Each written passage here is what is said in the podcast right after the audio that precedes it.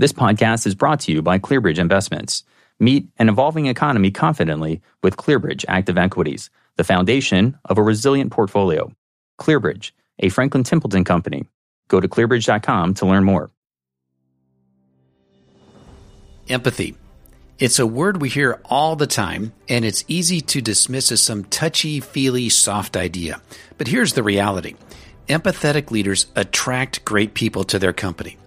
Empathetic companies attract profitable and sticky clients. And empathetic cultures become a competitive advantage when it comes to employee retention, diversity, equity, and inclusion initiatives, and building an enduring company. Welcome back to Barron's Advisor, the Way Forward podcast. I'm business coach Steve Sanduski, and my guest today is Maria Ross. Maria is a brand strategist, speaker, and author of the book The Empathy Edge in today's conversation, we discuss how to become an empathetic leader, how to build an empathetic company, and how to do it from a place of authenticity that leads to faster growth and happier clients and team members. With that, let's get started with Maria Ross. Maria, let's go back to August 2008. I think that's a memorable time in your life. So tell me what happened then and, and how has that shaped your work and life since then? Oh, yeah. Well, 2008, the previous year, I had moved to Seattle from the Bay Area with my husband, who got a job at Microsoft. And in 2008, I decided to start my own consulting business after years of marketing and consulting on my own. And I started my company, Red Slice. And it was kind of a chaotic time because we bought our first house, we got our first dog. I was launching this business. We were in this new town. We didn't know anybody. We were making connections. And I suffered what can only be described as the worst headache of my life randomly. And fast forward for a month and a half of severe migraines, neck and back pain. And I ended up collapsing on my bathroom floor because it turned out it was a brain aneurysm that had initially just sort of slowly leaked and was causing all these symptoms, but then it ruptured and I had a, a brain hemorrhage. And so miraculously i survived it's it's something called a subarachnoid hemorrhage that i think the survival rate is about 65%, 55%. Don't quote me on that. But I was able to get to the hospital and began the long process of being in the hospital for six weeks and then recovering. And so it was a really interesting time because I completely had to halt everything. Everything had to stop my business, my clients, our lives.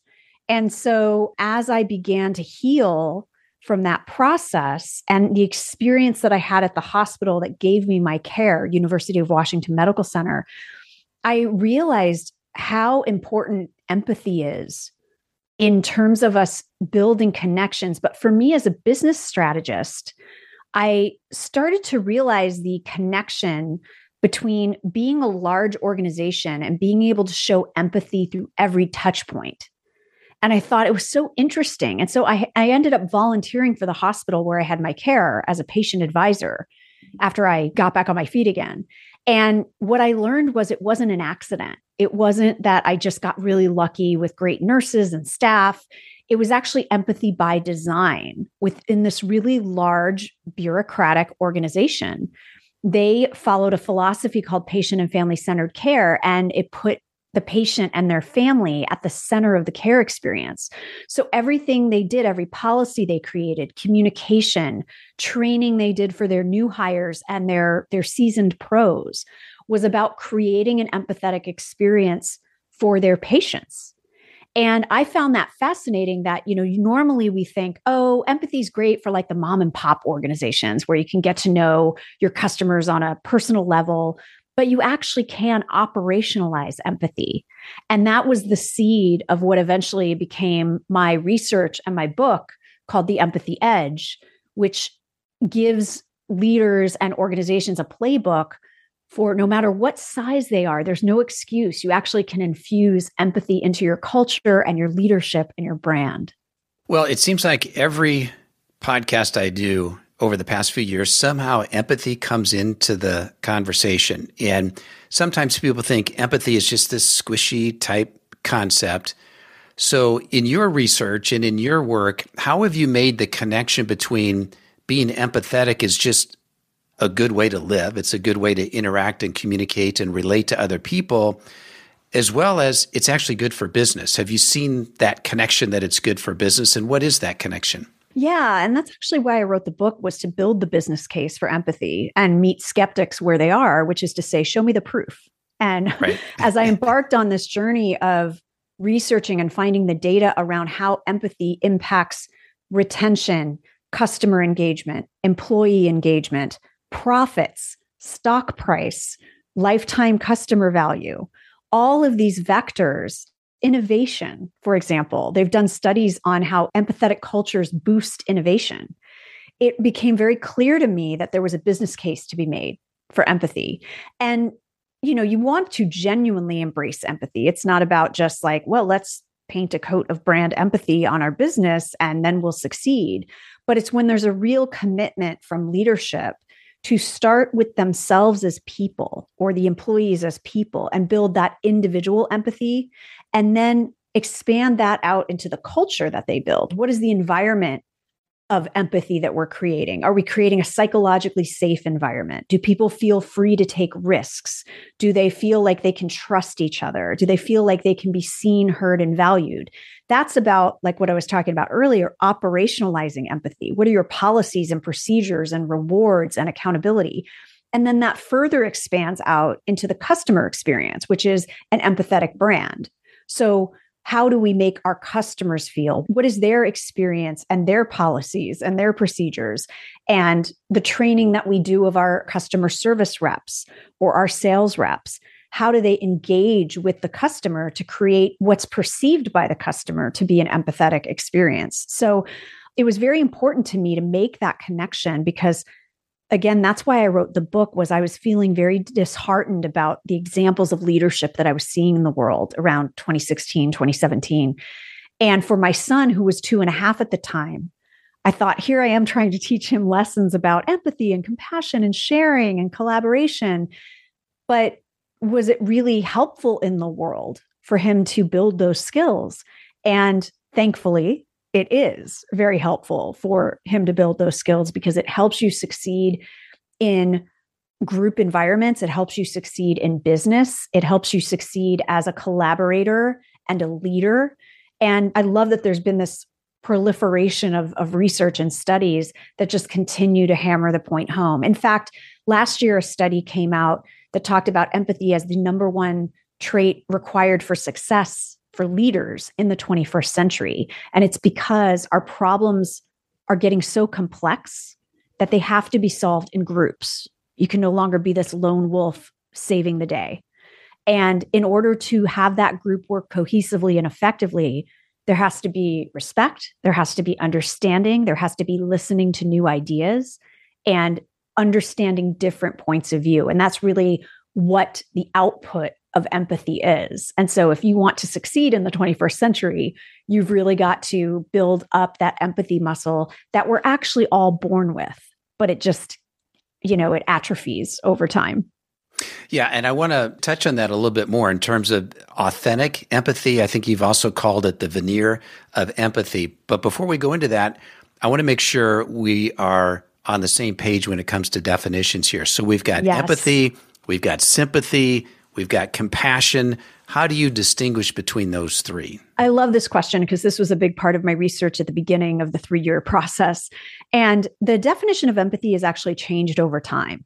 Back in the 1500s, I think even the 1500s to the 1800s, the word sympathy actually meant what in modern times we consider empathy. So if you've ever heard of the play Tea and Sympathy, that's what that means. It's about making a connection with another person.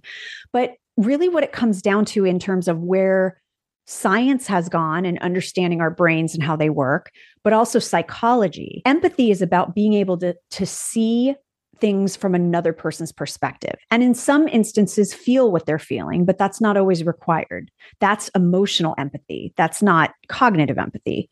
And further, use that information that you glean from seeing things from another person's point of view to decide on your next course of action or your way of communication. So, one side of it is seeing things from another person's point of view. And then when you actually put that information and you act on that empathy, that's what compassion is. Compassion is an action. Empathy is a mindset. And empathy is, you know, really what I when I talk to C-level leaders, for example, who are a little uncomfortable with the idea of empathy, I tell them it's just another way of information gathering. It's another way of seeing the person at the table in front of you and understanding what might be going on for them. And that can often elicit an emotional connection. Sometimes, sometimes not. It doesn't have to. You can still have cognitive empathy. When we read books, when we see documentaries, when we travel, we learn about people different from ourselves, and that flexes that empathy muscle. And then you talked about sympathy, which sympathy, as we understand it today, is more about feeling for somebody versus feeling with them. And it's often related to a feeling of pity, right? We often talk about sympathy when someone dies or someone goes through something tragic. Empathy is not about sort of looking at the person and feeling for them. Empathy is about feeling with them and understanding things through their point of view, even if you haven't experienced it. Can you relate to those feelings maybe with a similar situation that caused those feelings. So, empathy is the mindset, the information gathering. Compassion is empathy in action. Okay. So let's say somebody's listening to this podcast and they're like, Steve and Maria, this is awesome. I want to have an empathetic organization. I want all my people to display empathy.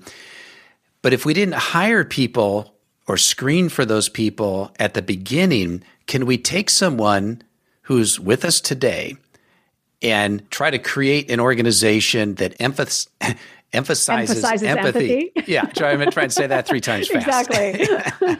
that emphasizes that. Mm-hmm. Can we do that with someone who didn't come into the organization with that as what the culture was? Can we make that shift or do we almost have to start from scratch? And it's like, we probably need to turn over some people here if this is the direction that we want to go. Well, the good news is you come into the world with empathy. So, science has shown that empathy is innate in the human species. It's how we have survived through collaboration. You know, we often talk about survival of the fittest, but Darwin did many other writings around the fact that nature is collaborative. That's how it survives. And so, all the studies that have been done on babies and children show that we are naturally inclined to empathy unless you know i should give the caveat unless you have certain psychological disorders which are very very rare. What happens is that muscle atrophies over time whether it's through your childhood or maybe a bad work environment you were in or maybe you know models of success that you saw that taught you that you should hide your feelings you shouldn't connect with people it's all business you know et cetera et cetera.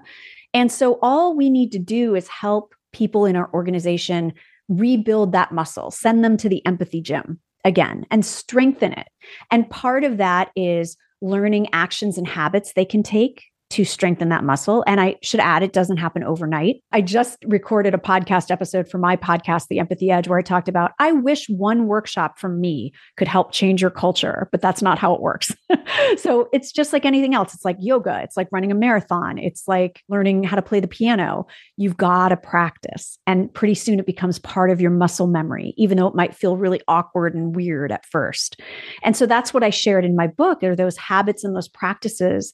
There's many many, many more out there, but you know, where they can start to build that. So the quick answer is you don't have to give up on those people. It's a matter of creating a curriculum, creating the opportunities for them to strengthen that empathy muscle. But more importantly, what I mentioned before, creating that environment that rewards and celebrates and acknowledges empathy. So it's not enough to just shore everybody up and shore up their empathy muscle are you as an organization as a culture are you putting your money where your mouth is?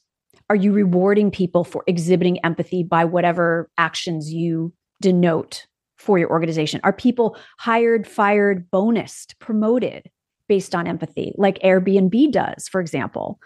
And again like you mentioned are we making screening for empathy and emotional intelligence part of the hiring process going forward so the good news is you don't have to give up, but you know, it may come to a point where you have someone that just refuses to embrace empathy, refuses to understand that human beings are working for them and human beings are the ones responsible for the output and for making them successful as leaders. And if you have a culture where you're going to deem empathy as an important value, values are meaningless if you don't act on them. And so, just as much as if you don't act on them, is if you don't have consequences for someone who doesn't act on them. If you're not counseling out people, if you decide you're going to become an empathetic culture, but you put up with bad behavior because someone's just really good at their job, that sends a mixed message. And then it's in no one's self interest to sign up to show empathy because they're like, oh, but the organization's not really serious about it.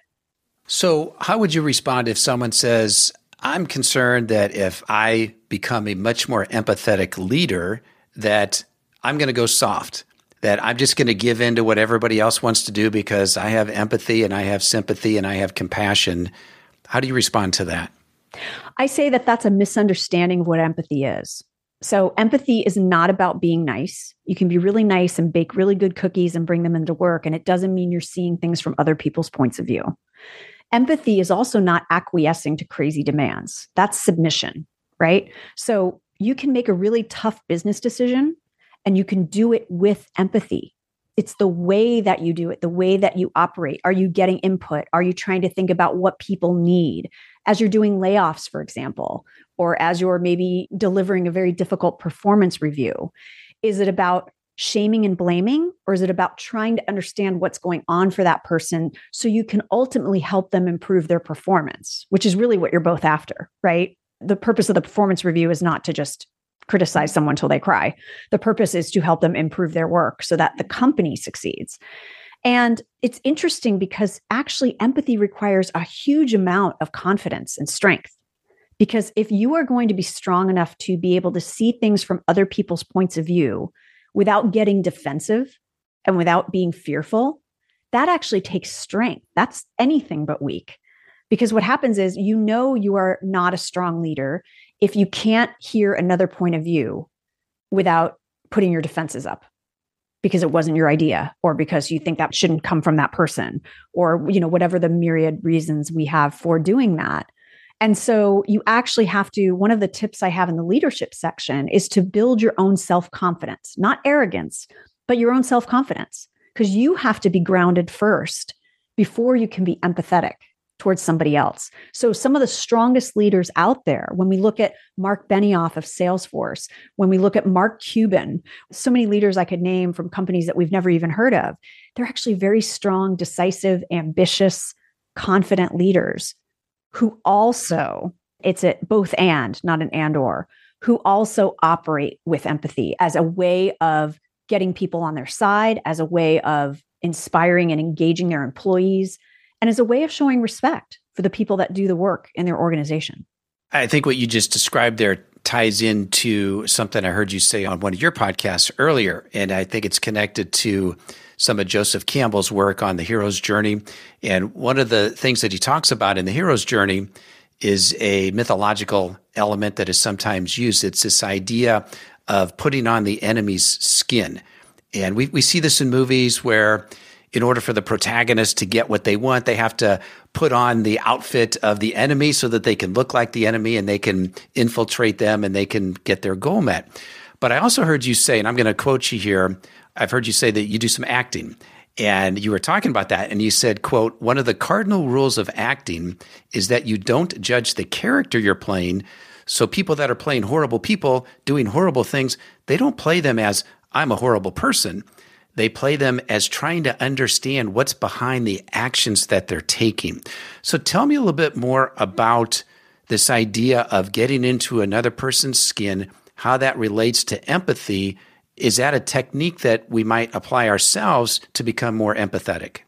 Yeah, absolutely. I think it's about not only just trying to figure out how that person sees the world, but not assuming you know how that person sees the world. I think that's where we get into a lot of issues with organizations that are working on diversity, equity, and inclusion, for example, is you want to be curious. Curiosity is the number one trait of empathic people. And so are you asking questions so you understand and don't say, uh, you know, you're not always assuming, well, I think this is how this is for this person or what they might be thinking. It could be as simple as tell me how you feel about this decision. Tell me how you see this strategic effort. You know, please tell me more about why you disagree with that budget proposal. It's being able to ask the questions as well as put on the skin, for example, because you don't always want to make assumptions because those assumptions are also going to be based only on your own worldview. And so if you say, well, I know how Steve feels, I'm going to pretend I know how Steve feels because I think he's doing this and this and this. That's a start, but a lot of it has to come from you and it has to come from a dialogue between us. I can do some work trying to learn your world and assume your world, but then I have to start asking questions. And what I loved in my research that I found another tidbit is that empathy is the number one trait of successful salespeople when it's combined with ambition. So you mentioned earlier, like, oh, well, people think I'm soft. Well, you have to have the ambition part. But it's because they go into a sales meeting, maybe with a prepared pitch, but they take their cues from the prospect that they're talking to. And then they pivot in the moment based on what that person needs or what that person is communicating to them at the time. That's actually a form of empathy too, because I'm going to adjust versus just here's what I'm going to say, just sit there and listen. It's, oh, you're telling me what you need. Let me adapt the sales conversation to what your particular problems are or your particular challenges. And then it becomes a consultation, it's a conversation at that point. And so I love that it's this idea of when we think about sales, one of the empathetic thing that most successful salespeople do that they might not even realize is empathetic is when they deal with objection handling. So I'm going to go into a sales situation. Here's where I think the customer is going to get stuck. They're going to balk at the price. They're going to wonder about the length of the engagement. And when you are actually thinking of someone's questions in advance, that's empathy. So we actually do it a lot more than we think we do. And it's just about being more intentional as we move forward. And that's, you know, to your point, that's about putting on the prospect skin and going, here's here's what I'm imagining the prospect might be thinking and feeling. And that is such a great way to approach it, whether you're approaching a prospect or you're going into maybe a contentious budget meeting with a colleague. And it's like, okay, where might they get stuck? What might be their motivations? for the plan they want to implement versus the plan I want to implement. And given that, let me ask some questions so we can find common ground in the conversation. Yeah, I like how you framed sales as empathy. And what I mean by that is good sales. yeah, good, good sales, ethical sales, ethical yes. Yes. empathy sales. Mm-hmm. A lot of people don't like to make sales for whatever reason. They don't like to picture themselves as a salesperson. Yet, if you think of sales as you're describing it as being empathetic to the needs of another person and trying to understand what is it that they need, sort of like the consultative sale, as you talked about, but put that empathy frame on it that I'm here to help you in the best way that I can. And I have a service, in this case, financial services or whatever product or service somebody may be selling that's listening to this. If I so strongly believe in what I offer, then I should want to do this all day long because I'm in the business of helping people. And if I have empathy and I know you have a need and I have a service or a product that meets your need, it's like, am I selling or am I just meeting people where they are and helping them accomplish what they want? I love that you said that because in my work as a brand strategist, that's what I work with my clients on a lot. It's sort of like if you're not the most excited about your service, about your service or your product, who else is going to be? It's not just about pushing something on people who don't need what you have to offer. That's actually not empathetic. And that's why being really good at marketing and targeting your marketing based on the needs people have is actually a more empathetic and ethical way to market because then you're just reaching the people who have a need and who need to know about you. And that's what I tell like a lot of my solopreneurs, especially when I work with financial planners or designers or consultants or coaches. It's this idea of if you can help someone it's your obligation to market and let them know your solution exists to solve their pain right? Because that's what marketing is. I my whole career i've gone on this rant of using marketing for good rather than evil which which feeds into my work with empathy. And it's this idea of marketing is not about lying to people. It's about elevating the truth of your story so that the people who need what you have can find you. And so when you think of sales, and I'm using air quotes here, I know people can't see me, it's actually about a conversation with someone who needs a problem solved or craves a benefit and you have a solution for them. And all the sales conversation is is about getting to what their particular challenge or need is and helping them understand how your solution could be a good fit. And that's why you know you, you mentioned financial advisors and financial planning. What i love about really great financial advisors is they can work with someone who's very very risk averse and conservative. And they can work with someone who just wants like money as fast as possible in the stock market and if you're a good financial advisor, you can work with both of those people because you can adapt to where they are and what they need. And that's not a cookie cutter approach. A cookie cutter approach to any work that you do is actually very, very non empathetic. Yeah. And it's interesting how empathy shows up everywhere. We did a podcast recently with Andy Crestodina, who is the co founder of Orbit Media.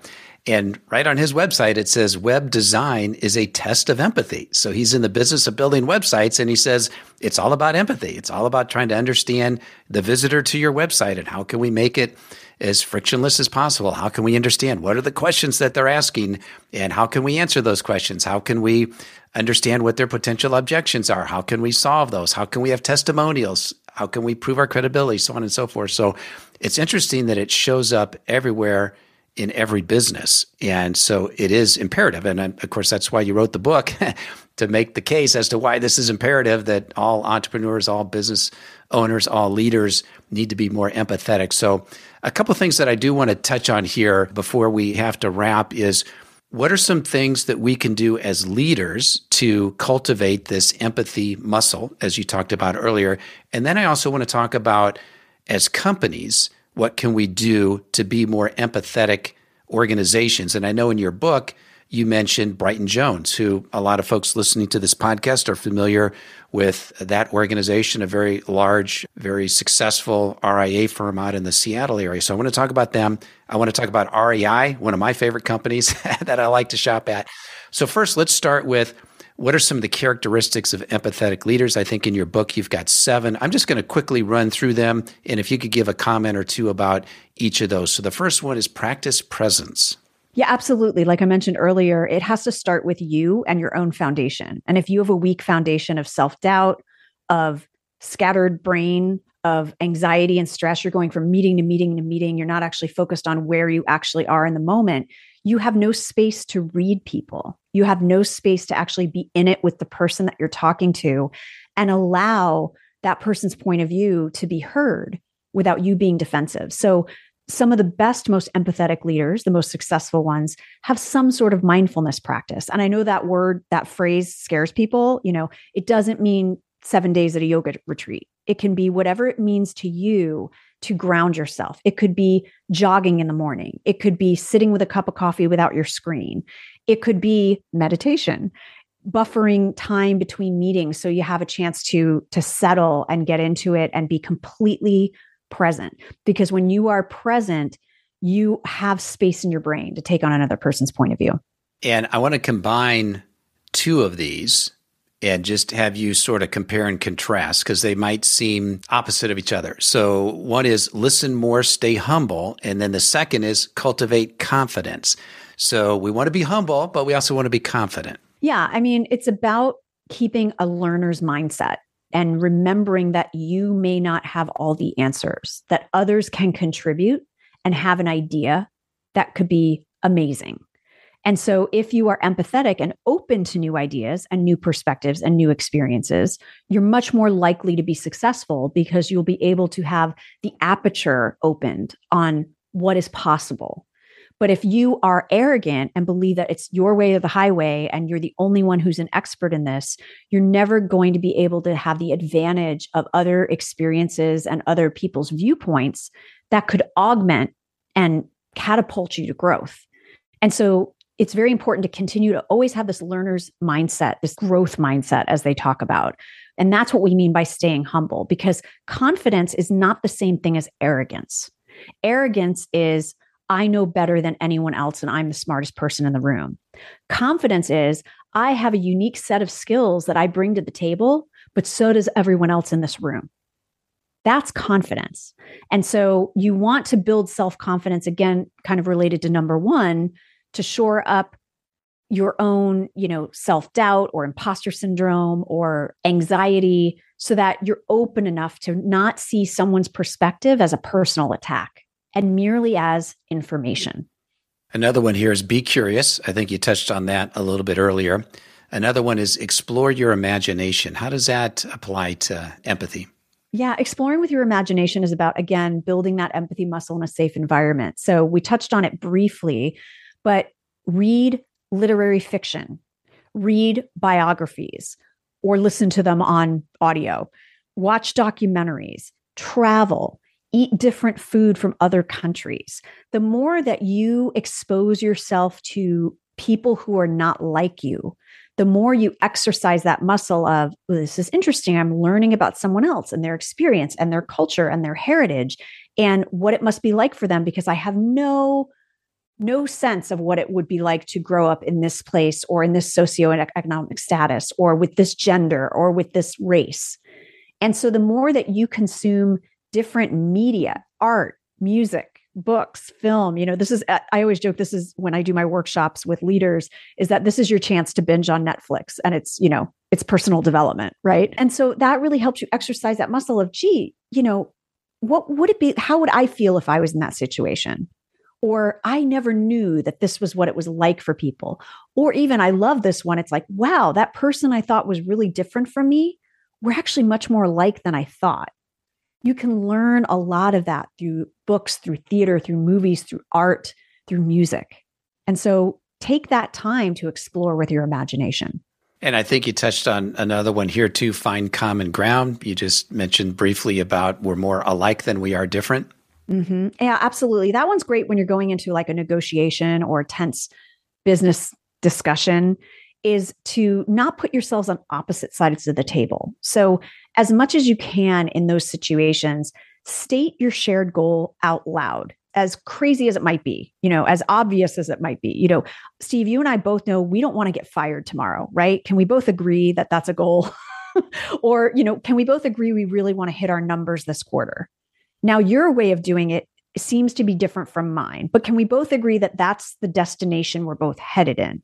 And that just does something to the tenor of the conversation. And if you can keep checking in with each other, that remember, this is our goal, we're just trying to hash out different ways to get there.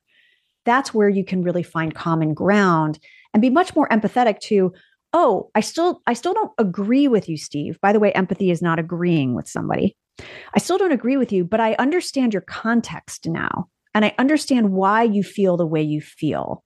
And since our common goal is X, maybe we can get to X by doing it this way where I'm comfortable and you're comfortable. You know, it actually opens up that productive dialogue.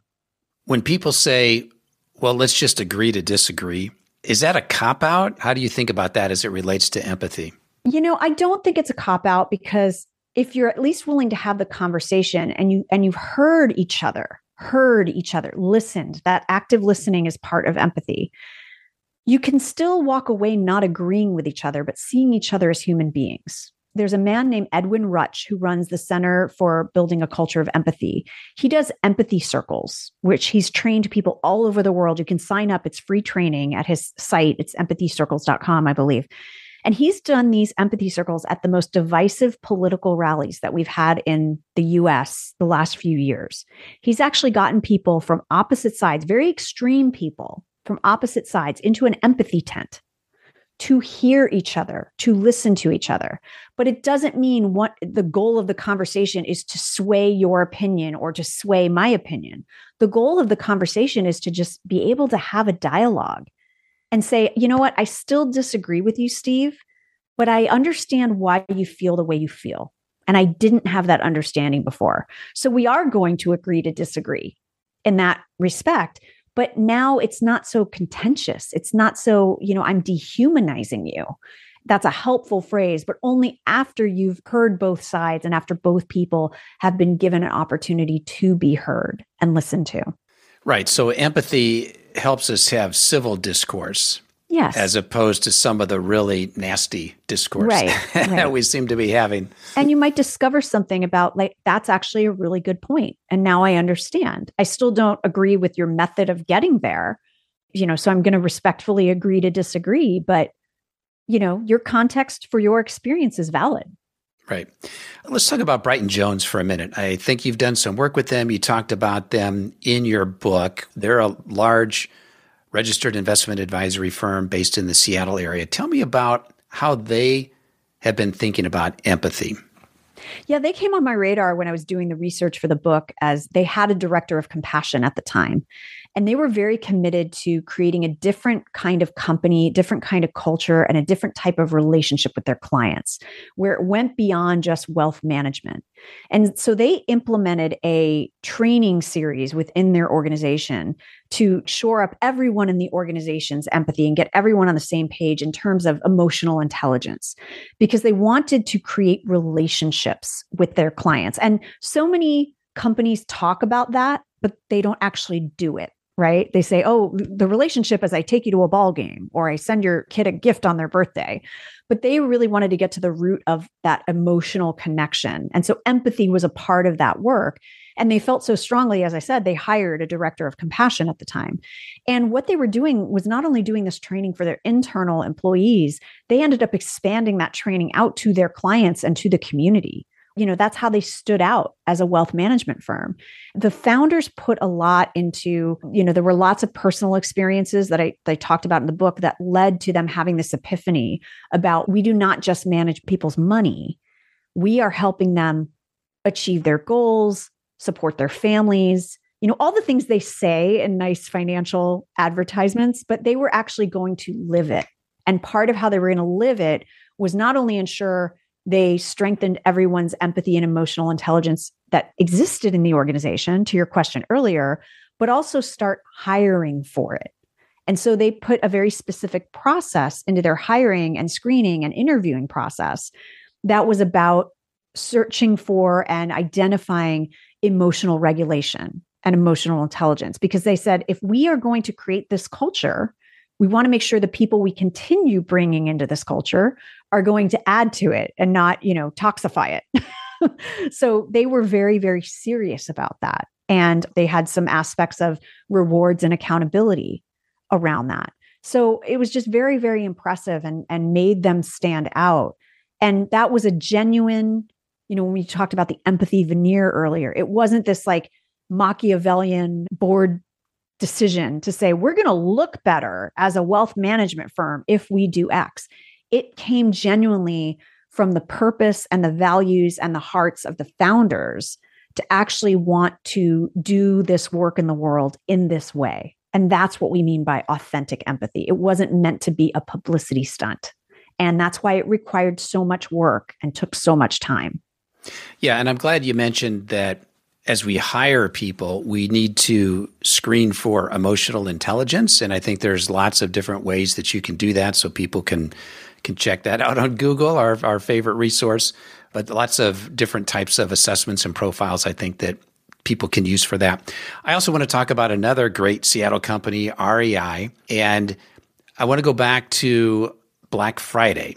Course, one of the biggest shopping days of the year. And I, I think this was in your book, or maybe I heard it on your podcast about what did REI do as it relates to Black Friday? And first of all, tell us who is REI?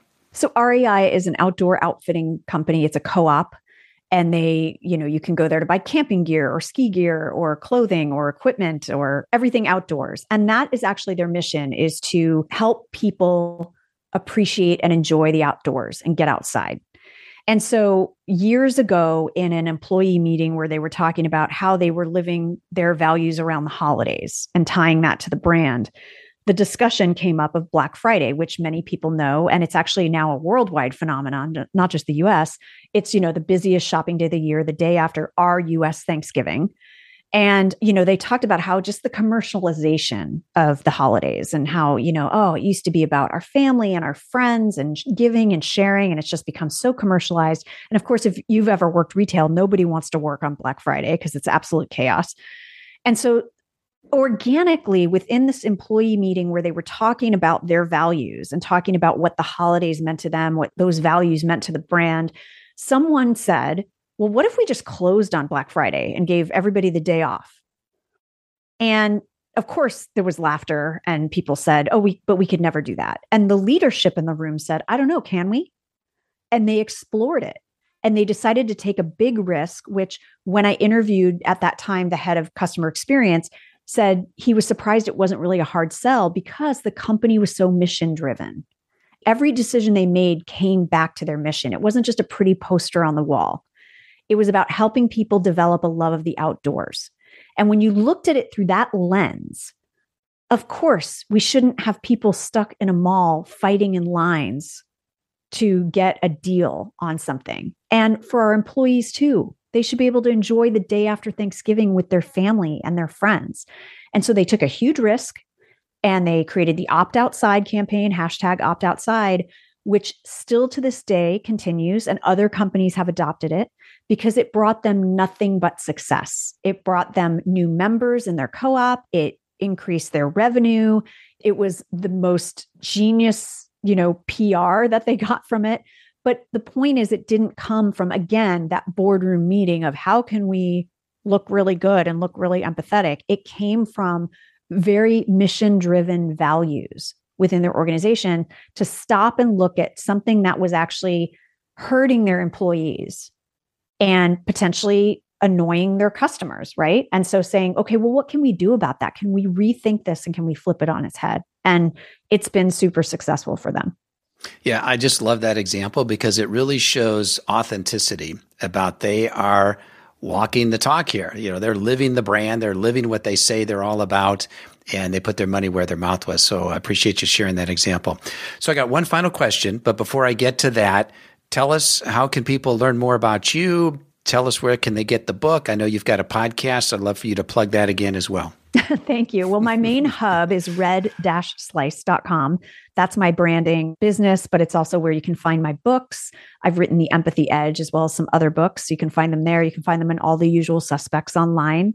And then for the podcast, the podcast is called The Empathy Edge to continue the research that I started with the book, speaking to leaders to psychologists to best-selling authors from all facets of empathy and how to be very practical in applying it to your business and your life.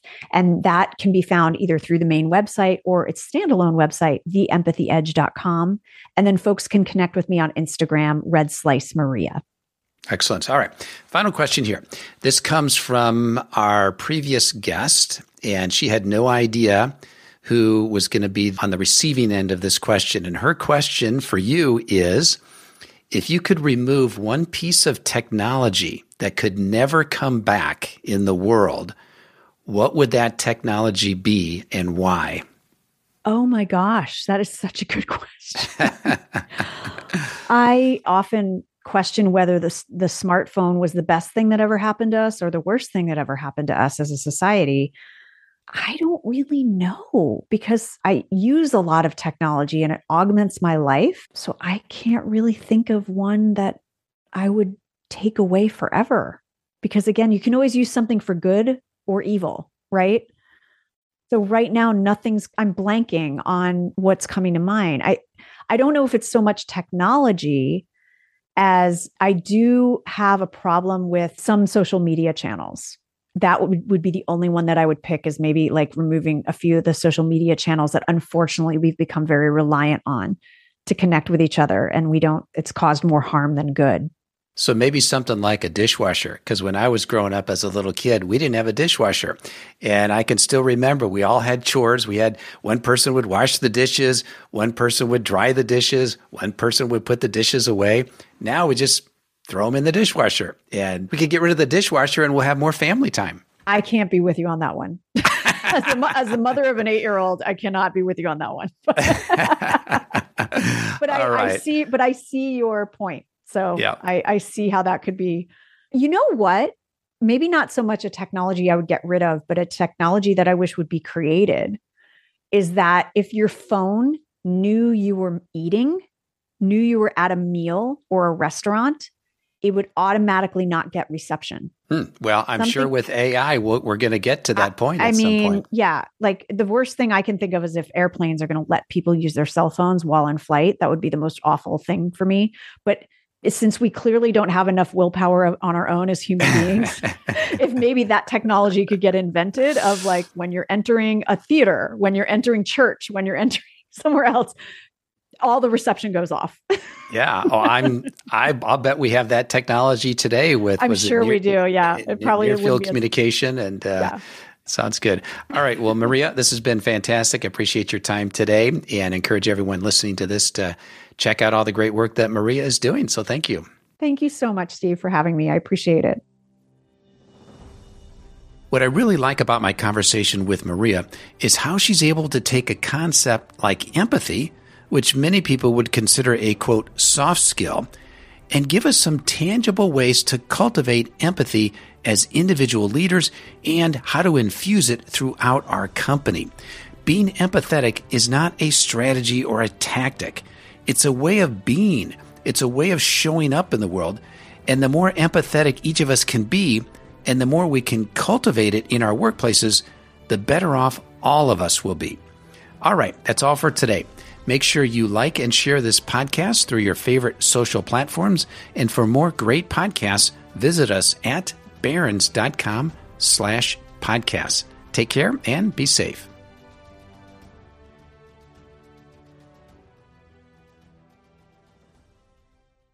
This podcast is brought to you by ClearBridge Investments. Meet an evolving economy confidently with ClearBridge Active Equities, the foundation of a resilient portfolio. ClearBridge, a Franklin Templeton company. Go to clearbridge.com to learn more.